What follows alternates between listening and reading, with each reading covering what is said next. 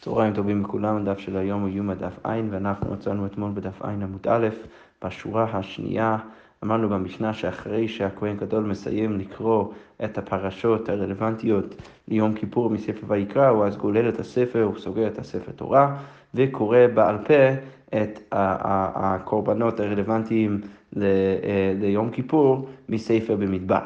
אז אה, אה, אה, ואז אחרי שהוא קורא את כל מה שהוא קורא, וגם מהתורה וגם בעל פה, אז הוא אומר לעם, יותר ממה שכתוב כאן, אני אה, אה, אה, נמצא בתוך, אה, סליחה, יותר ממה שאמרתי לכם בעצם כתוב בספר תורה, יותר ממה שקראתי לכם עכשיו. אז הגמרא שואלת עכשיו, וכל כך למה? למה הוא צריך להגיד את זה? רש"י אומר, למה צריך לומר יותר ממה שקראתי לפניכם כתוב כאן? אז הגמרא אומר, כדי שלא להוציא לעז על ספר תורה. מה הכוונה? רש"י כותב, כשרואין אותו קורא פרשה שלישית על פה, יהיו סבורים שספר תורה חסר אותה פרשה. אז הם יחשבו שכשהם רואים את הכהן גדול, את הפרשה השלישית שהוא קורא, הוא קורא בעל פה ולא מהספר תורה, הם יחשבו שהפרשה הזאת לא נמצא בתורה. ולכן הכהן גדול צריך להגיד להם שאל תדאגו, יותר ממה שקראתי לכם ולפניכם פה מהספר תורה, כתוב בתוך הספר תורה, ואפילו מה שעכשיו קראתי בעל פה. אוקיי, okay, אז הגמרא ממשיכה ומצטטת את המשנה שאמרנו שבעשור של חומש הפיקודים קורא הפה, שאתה חלק שמדבר על הקורבנות בספר במדבר, אז קורא, כהן גדול קורא את זה על פה. אז הגמרא אומרת, עמאי, למה הוא צריך לקרוא את זה בעל פה? ניגלו וניקלי, למה שלא יגלל את הספר תורה לשם, ואז יכול לקרוא מהספר תורה? הגמרא אומרת, אמר רב הונא ברי רב יהושע, אמר רב ששן, לפי שאין גולין ספר תורה בציבור. כי אתה לא יכול, אה, אה, אה, לא גוללים את הספר תורה בציבור, כי זה טרחה דציבורה, מפני כבוד הציבור, ולכן הוא לא יכול לקרוא מהספר, מאותו ספר, ולגלל את הספר תורה עד שהוא מגיע לספר במדבר. אז הגמרא אומרת, סבבה, אז אם זאת לא אופציה, אז ונהייתי אחרינה ונקרא, אז שפשוט יביא עוד ספר תורה, למה הוא צריך לקרוא את זה בעל פה? אז הגמרא אומרת, גם על זה יש תשובה, רב הונא בר יהודה אמר, משום פוגמו של ראשון, כי, כי אז נראה שכאילו הראשון הוא פגום ושהסיבה שאתה מביא עוד ספר תורה זה בגלל שלא כתוב בספר הראשון את מה שאתה קורא עכשיו. וריש לקיש אמר משום ברכה שאין הצריכה, וריש לקיש אומר שזה בגלל ברכה שלא צריכה, כי הרי אם, אם הכהן גדול יקרא מעוד ספר תורה, אז הוא יצטרך שוב לברך על זה, ואז יהיה ברכה שבעצם לא צריכה, כי הוא יכול פשוט לברך פעם אחת, אה, אם הוא קורא את הפרשה השלישית בעל פה, ולכן עדיף לעשות את זה מאשר לחייב אותו, סליחה, לברך שוב. אוקיי, אז הגמרא אומרת, מי חשינו לפגמה? אם באמת חוששים לזה שברגע שאתה קורא מספר שני, אנשים יחשבו שהתורה הראשונה שקראתם ממנה פגומה? ואמר רבי יצחק נבחה, רבי יצחק נבחה אמר שראש חודש טבת, שזה גם חנוכה וראש חודש יכול להיות בשבת, אז מה צריך לעשות? מביאים שלוש תורות וקוראים אחת בעניינו של יום, ואחת של ראש חודש, אז אתה קורא גם, גם כן את פרשת השבוע, גם כן את הקריאה של ראש חודש, לפחות חלק ממנו, ואחת של חנוכה. ואתה קורא מכל אחד, כל, כל אחד מהפרשיות האלה מספר תורה אחרת, אז לכאורה משמע שזה לא בעיה להביא עוד ספר תורה, אנשים לא יחשבו שבספר הראשון היה איזשהו פגם או משהו, לכן לכאורה לא חוששים לזה. אז הגמרא אומרת, לא, שמה זה שונה, למה? כי תלתא גברי ותלתא ספרי ליקה פגמה. אם זה שלושה אנשים בשלושה ספרי תורה, זה בסדר גמור. אבל חד גברא בתרי ספרי איכא פגמא. אבל אם זה רק בן אדם אחד שקורא פתאום משני ספרי תורה, אז אנשים יחשבו שהסיבה שהוא קורא מהספר החדש זה בגלל שיש איזשהו פגם בספר הראשון. אוקיי, אז אמרנו גם כן במשנה שהוא מברך עליה, על הקריאה שלו שמונה ברכות. אז עכשיו אנחנו ניכנס קצת יותר אה, אה, אה, לפרטים. אמרנו קצת אה, כבר במשנה על פי פירוש רש"י, אבל הגמרא אומרת עכשיו ככה, תנו רבנן על התורה כדרך שמברכים בבית הכנסת, כמו שבדרך כלל מברכים, ועל העבודה ועל ההודעה ועל מחילת העוון כתקנה, כמו שאנחנו בדרך כלל אה, מברכים על עבודה ברצי והודעה במודים ומחילת עוון ביום כיפור, ועל המקדש בפני עצמו ועל הכהנים בפני עצמם וישראל בפני עצמם ועל שאר התפילה. תנו רבנן בשאר התפילה, מה הוא אומר? רינה תחינה בקשה מלפניך, על עמך יסוד שצריכים להושיע וחותם בשומע התפילה. ואחר כך כל אחד ואחד מביא ספר תורה מביתו, אחרי שהוא מסיים את כל הפרוצדורה הזאת, אז כל אחד ואחד אז מביא ספר תורה מביתו. רש"י מסביר שהם כבר הביאו מערב יום כיפור להיות סביב המקדש, וקורא בו כדי להראות חזותו לרבים, וכל אחד קורא מהספר שלו כדי, כמו שהגמרא אומרת, להראות חזותו ברבים. מה הכוונה? רש"י אומר, להראות נויו של ספר תורה. ותפארת בעליה, שטרח להתנאות במצווה, שזה מאוד מכבד את זה שכל אחד ואחד יש לו ספר תורה להביא ולקרוא ממנה, שנאמר זה כלי וענווהו, מה הדרשה? התנאה לפניו במצוות, לאו נאה. ספר תורה נאה, בקלף נאה, בדיון נאה, בלבלר אומן ומערב יום, ומערב יום הכיפורים הביאום שם, כמו שאמרתי לפני כן, שרש"י אומר שהיו צריכים להביא את, ה, את הספרי תורה מערב יום כיפור. אוקיי, אז אמרנו אז בסוף, המשנה שהרואה כהן גדול, בן אדם שרואה את הכהן גדול קורא מהספר תורה, אז הוא לא יכול אז לראות את, את שריפת אה, אה, הפר והשעיר מחוץ למחנה, ואם הוא רואה את שריפת הפר והשעיר מחוץ למחנה, אז הוא לא יצליח לראות את הכהן גדול, ואז כתוב בהמשך במשנה, לא מפני שאינו רשאי, זה לא בגלל שהוא לא, לא מותר לו לראות את שניהם, אלא פשוט זה קורה באותו זמן וזה מרחק הליכה, ולכן אתה לא תצליח לראות את שניהם. אז הגמרא אומר פשיטא, זה ברור לי שזה לא באמת אסור, למה המשנה צריכה להגיד לי שזה לא אסור? אז הגמרא אומרת, מהו דתימה, הייתי חושב שזה באמת כן אסור, כדי יש לקיש, אתה אומר יש לקיש, אין מעבירין על המצוות, אם אתה נמצא במקום מסוים ואתה עושה מצווה, אתה לא יכול להעביר על המצוות, ומה מצווה, ואיזה מצווה אתה עושה עכשיו? ברוב המדרת מלך, שזה לא מכובד, שיש מלא מלא אנשים בבית המקדש הכהן קורא, אז לכאורה היית חושב שאתה לא יכול עכשיו לצאת משם ולראות את השריפה, שזה באמת אסור, כמה שמלן המשנה מלמדת אותך שזה לא באמת אסור, אבל פשוט זה לא פרקטי. ולכן אה, אל תחשוב שזה אסור באמת ללכת, אלא, אה, אלא שזה לא אפשרי. אוקיי, עכשיו אנחנו נמשיך למשנה הבאה, אה, ואנחנו ניכנס קצת למחלוקת בין התנאים מה, אה, איך הכהן גדול אמור באמת, באמת לסיים את העבודות שלו. עכשיו אה, אה, באמת עשה את רוב העבודות שלו כבר של היום, הוא הותיר את הקטורת בתוך חודש חודשים, גם כן עשה את כל העבודות עם הדם של הפר ושל השעיר, התחיל את תחילת תהליך השריפה של הפר והשעיר מחוץ למחנה, הוא קרא גם מהספר תורה. עכשיו המשנה אומר ככה, אם בביג דיי בוטס קורה, אז אמרנו שהוא יכול להחליט, הכהן גדול, באיזה בגדים הוא רוצה ללבוש כשהוא קורא את התורה. אה, אה, אז, אז כשהוא קורא בתורה, אם הוא החליט לעשות את בוטס בבגדים הלבנים שלו המיועדים ליום כיפור, אז מה הוא צריך לעשות עכשיו? כדי שידיו ורגליו, הוא צריך לשטוף את הידיים והרגליים, ופשט ומוריד את הבגדים, ירד וטבל, עליו ונסתפק. והביאו לו בגדי זהב והוא מחליף את הבגדים שלו, לבש וקידש ידיו ורגליו. אוקיי, אז מה הוא עושה? ויצא, ועשה את איילו ואת אייל העם. אז עכשיו הוא צריך לעשות גם את איילו ואת אייל העם, כמו שכתוב בתורה, שהוא צריך להביא גם אייל בשביל עצמו וגם כן את אייל בשביל העם, ואת שבעת הכבשים תמימים, שהם אה, אה, תמימים בני שנה, שהם הקורבנות מוסף של יום כיפור. דיבר רבי אליעזר, אז, אז עכשיו לפי שיטת רבי אליעזר הוא עושה את כל הקורבנות האלו, גם האייל שלו וגם האיילו של העם, וגם האייל שלו והאייל העם וגם שבעת הכבשים. אוקיי, ורבי עקיבא אומר, אם תמיד של שחר היו קרבים, שהוא היה צריך דווקא להקריב את ה... את שבעת הכבשים, היה צריך להקריב אותם מטעם של שחר, אבל לא עכשיו. הרי ראינו שבתחילת היום הכהן גדול צריך להתחיל עם התמיד של שחר, ואז הוא עושה את כל העבודות, ועכשיו פתאום רבי אליעזר אומר שהוא מביא את הקורבנות מוסף, השבעה כבשים בני שנה, הוא מביא אותם עכשיו אה, בשלב הזה, ורבי עקיבא חולק, הוא אומר לא, הוא באמת היה צריך כבר להביא אותם יחד עם, עם הקורבן תמיד של שחר.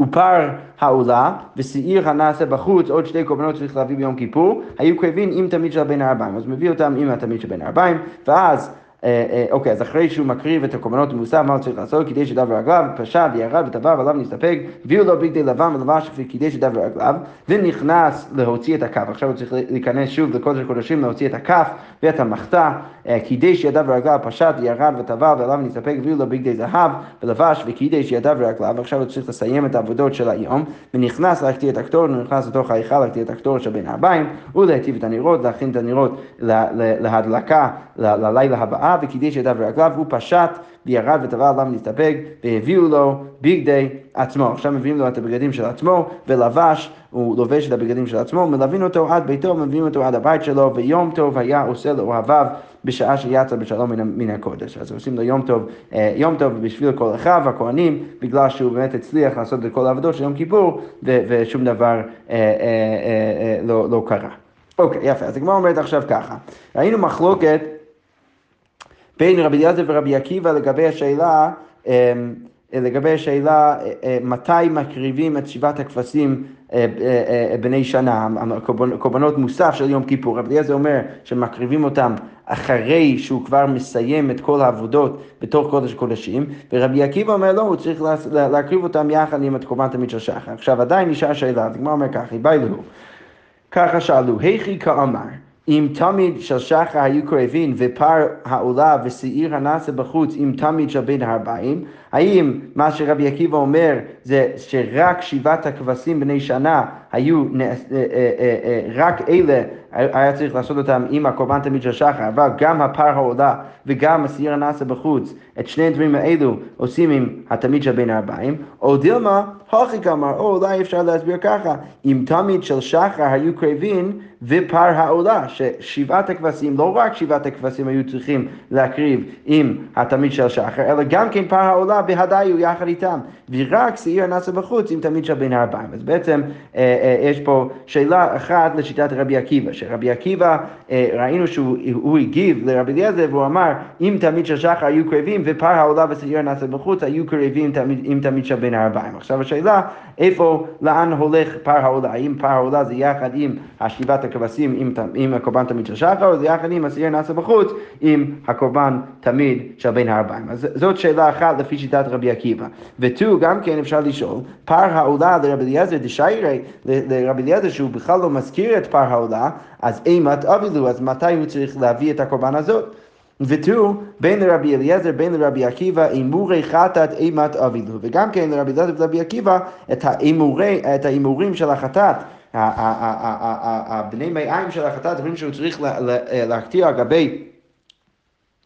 גבי המזבח שעוד נשאר מפר החטאת והשעיר להשם אז שעוד אמרנו שצריך עוד להקטיר אותם, אז מתי הוא מקטיר אותם? כי הרי גם רבי אליעזר וגם רבי עקיבא לא הזכירו את הדברים האלה. אז הגמרא בעצם עכשיו תגיד שאנחנו צריכים להשלים גם את שיטת רבי אליעזר וגם את שיטת רבי עקיבא דרך ברייתו.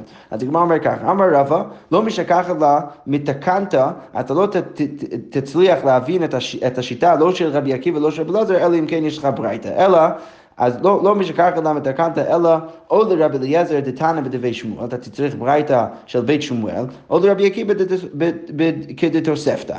אז הגמרא אומרת עכשיו ככה, איך נבין את השיטה הסופית של רבי אליעזר? ככה, דתנא דבי שמואל, רבי אליעזר אומר, יצא ועשה איילו והיה לעם, והיה לעם, והימורי חטאת. אז הוא עכשיו מקריב את האיל של העם ואת האיל של, של, שלו, וגם כן את ההימורי חטאת, עכשיו בשלב הזה הוא מקטיר אותם על גבי המזבח. של הפר חטאת והשעיר להשם. אבל פר העולה ושבעת כבשים ושעיר הנעשה בחוץ עם תמיד של בין הארבעים ושלושת הקורבנות האלו צריך לעשות עם, עם שעיר של בין הארבעים ועכשיו זה משלים לנו את כל התמונה של אליעזר. זה גם מסביר לנו איפה הפר העולה והשעיר הנעשה בחוץ וגם כן מסביר לנו מתי צריך להקטיר את ההימורים של החטאת. אוקיי, ורבי עקיבא דתוספתא אפשר להשלים את השיטה שלו על פי התוספתא. מהי? דתניא כתוב בברייתא בתוספתא, רבי עקיבא אומר פר העולה ושבעת כבשים עם תמיד של שחר. זה עונה לנו על השאלה שהפר העולה לפי רבי עקיבא הולך עם שבעת הכבשים עם תמיד של שחר, היו קרבים, שנאמר מלבד עולת הבוקר אשר לעולת התמיד, ואחר כך עבודת היום, ואז הוא עושה את עבודת היום. ואחר כך שעיר הנעשה בחוץ, ואז הוא מקטיר, אה, מקריב את השעיר הנעשה בחוץ, שנאמר שעיר עיזים אחד חטאת. אה, מלבד חטאת הכיפורים, אה, ואחר כך איל ואיל העם, ואחר כך הימור חטאת, ואז הוא צריך להקטיר את ההימור חטאת, ואחר כך תמיד של בין הארבעים. אוקיי, אז הגמרא אומרת עכשיו ככה, מה הייתה עם רבי אליעזר? אז למה... למה רבי אליעזר בא ואומר שצריך להקריב את, ה, את שבעת הכבשים אחרי כל העבודה של היום, ולא יחד עם... ולא יחד עם, אה, עם, עם, עם הקורבן תמיד של שחר. אז הגמרא אומרת, אביד כדקטיב הוא עושה כמו שכתוב בתורה, אביד ברישא דתורת כהנים, והדר אבי דחומר של פיקודים. אז קודם כל הוא עושה בהתחלה את מה שכתוב בתורת כהנים, דהיינו, אה, דהיינו בספר ויקרא, רש"י אומר, אבי כדכתיב תורת כהנים כתיבה ברישא, הילקח איילו ואיל העם והימורי חטאת בתר עבודת היום הוא, אז הוא עושה אותם אחרי, ישר אחרי עבודת היום, והדר הוצאת הכף, ואז הוא מוציא את הכף, ואז, ואחר כך מוספים ותלמיד של בין הארבעים דכתיבי לבסוף בחומש הפיקודים, בחומש הפיקודים. אז, אז בגלל שה, שהאיל אמ, והאיל שלו והאיל העם וגם עם עורך חטאת הם כתובים בספר ויקרא, אז אותם צריך לעשות לפני שהוא מסיים את, אחרי שהוא מסיים את עבודת היום, ורק אחרי שהוא מוציא את הכף ואת המחתה מקודש הקודשים, אז מגיע, הוא מגיע לשלב שבו אפשר להקריב את הקורבנות של חומש הפיקודים שזה במדבר, שזה המוספים, דהיינו שבעה כבשים בני שנה וכולי וכולי וכולי. אוקיי, ורבי עקיבא, למה הוא מחליף את הסדר? לכאורה הוא צריך לעשות על פי הסדר שכתוב בתורה. אז הגמרא אומרת, כדגתני הוא עושה כמו שכתוב אה, בברייתא שראינו למעלה, כדגתני תימה, מלבד עולת הבוקר שאלה עולת התמין. עלמא מוסף עם תמיד של שחר, כתוב שצריך להקריב את שבעת כבשים לשנה, קורבנות המוסף אה, ביום כיפור, וכתוב שם מלבד עולת הבוקר של עולת התמין, אז ברור שצריך לעשות יחד עם הקורבן התמיד של שחר. עם המוסף ודין תמיד של שחר אבילו. אוקיי, ורבי אלעזר, היי, מלבד חטאת הכיפורים, מאי אבילה? אז איך הוא משתמש בפסוק מלבד חטאת הכיפורים, שרבי עקיבא השתמש בפסוק הזה כדי להוכיח שהשעיר הנעשה בחוץ צריך לעשות יחד עם אה, אה, אה, ואחר כך שעיר נעשה בחוץ, שנאמר שעיר עזים לך להשם לחטא מלבד חטאת הכיפורים, ואחר כך איילו ואיל העם, ואחר כך הימורי חטאת, אז שזה מלמד אותו בעצם שצריך לעשות את שעיר נעשה בחוץ, אז בסוף התהליך, יחד עם הקטרת ההימורים של הפר והשעיר. אז מה רבי אליעזר עושה עם הפסוק הזה? אז הגמרא אומרת, ההוא מביילי, מה שזה מכפר זה מכפר. זה מלמד אותו שהדבר שעליו השעיר הנעשה בחוץ מכפר, הוא מכפר בדיוק על אותם דברים שה, שהקורבנות שנעשים בפנים מכפרים. אה, רש"י מסביר קצת מה שמובא בספר אה, בפרק כמה דשבועות, ששם משמע, אה, שם עושים כל מיני לימודים כדי להראות שבאמת מכפרים אותו דבר, לא ניכנס יותר מדי לפרטים, אבל בעצם הוא משתמש בפסוק הזה כדי ללמד אותו שהם מכפרים על אותו דבר, או על אותו סוג עבירה לפחות. אוקיי, רבי יהודה אומר משמו, אז רבי יהודה אומר משמו ורש"י אומר משמו של רבי עקיבא, אה, תמונה קצת אחרת. אחד קרב עם תמיד של שחר, אחד משבעת הכבשים, אתה צריך להקריב אותם עם תמיד של שחר, ושישה עם תמיד של בין הארבעים. רבי אלעזר בר שמעון, ורבי שמעון אומר משמו, אז רבי אלעזר בר שמעון אומר הפוך, שישה קריבים עם תמיד של שחר, ואחד עם תמיד של בין הארבעים. אז הגמרא אומרת, מה הייתה מה יודע רבנן? אז למה בין כך ובין כך, למה גם רבי יהודה וגם רבי אלעזר ורבי שמעון חושבים שלפי שיטת רבי עקיבא צריך לחלק לחלק את שבעת הכבשים, או אחד בבוקר ושישה בין הארבעים, או שישה בבוקר ואחד בין הארבעים. אז הגמרא אומרת, זה בגלל שכתוב שני פסוקים. אה, תראי קראי כתיבי, כתיב מלבד עולת הבוקר, שזה משמע שצריך להקריב את הקורבנות האלו יחד עם עולת הבוקר, וגם כן כתיב ויצא ועשה את עולתו. אז כתוב גם כן שהוא צריך לצאת מהמקדש ולעשות את עולתו. הילקח אבין מיניו, אז זה משמע אחרי כל העבודות שלו, יחד אה, עם הקורבן תמיד של בין הארבעים. אז הגמרא אומרת, הילקח, הילקח עביד מיניו הכה, ומיניו הכה, לכן הוא צריך להקריב חלק מהם בבוקר וחלק מהם בבין הארבעים. אז במה העיקר מפלגי? אז מה בעצם נקודת המחלוקת בין יהודה ורבי אלעזר ורבי שמעון? רבי יהודה סבר... עביד חד כדכתיב מלבד עולת הבוקר, והדר עביד עבודת היום. תלמה חושה חליש כהן גדול, אז רבי יהודה אומר, עדיף שהוא, אני יודע שצריך לפחות קורבן אחד יחד עם קורבן תמיד של, של שחר.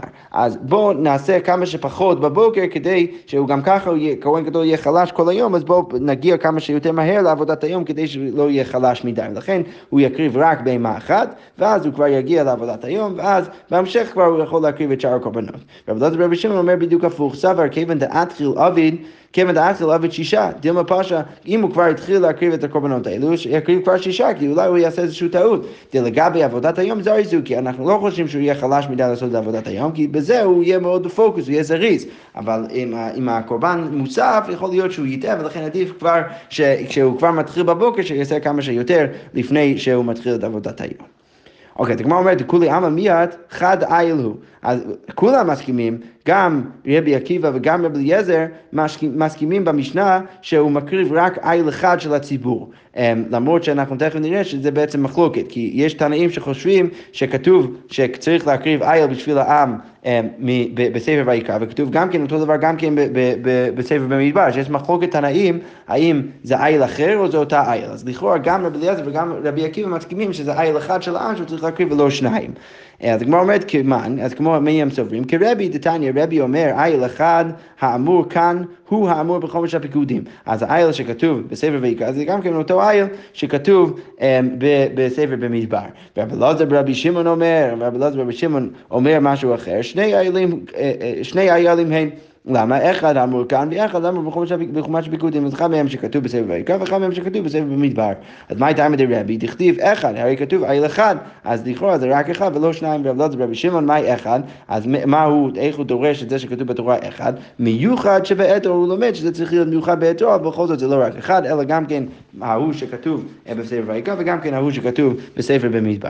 אוקיי, ורבי נפקא ליה ממבחר נדריך, אז איך רבי יודע שצריך להיות הכי טוב שיש לך מהעדר להביא? כי כתוב ממבחר נדריך צריך להביא כמה שיותר טוב. אז הגמרא אומרת, לא, רבי אלעזר ורבי שמעון, הוא צריך גם כן שיהיה כתוב אחד, וגם כן שיהיה כתוב מבחר נדריך. למה? אחד בחובה, אחד ממאותך, שאפילו בקורבנות חובה צריך להביא את הכי טוב, ואחד מנדבה, וגם כן אפילו אם אתה, אה, אה, אה, אתה, אתה תורם משהו לבית המקדש, אתה מביא קורבן נדבה, גם זה צריך להיות ממבחר נדריך, מהכי טוב שיש לך, ולכן צריך פסוק גם לזה וגם לזה, ולכן, ולכן לא נשאר המילה אחת כדי ללמד לך שזה רק אייל אחד, אלא זה שני איילים, גם כן ההוא שכתוב בספר ויקרא וגם כן מה שכתוב בספר במדבר וצריכי, ובזה נסיים. שכוייך.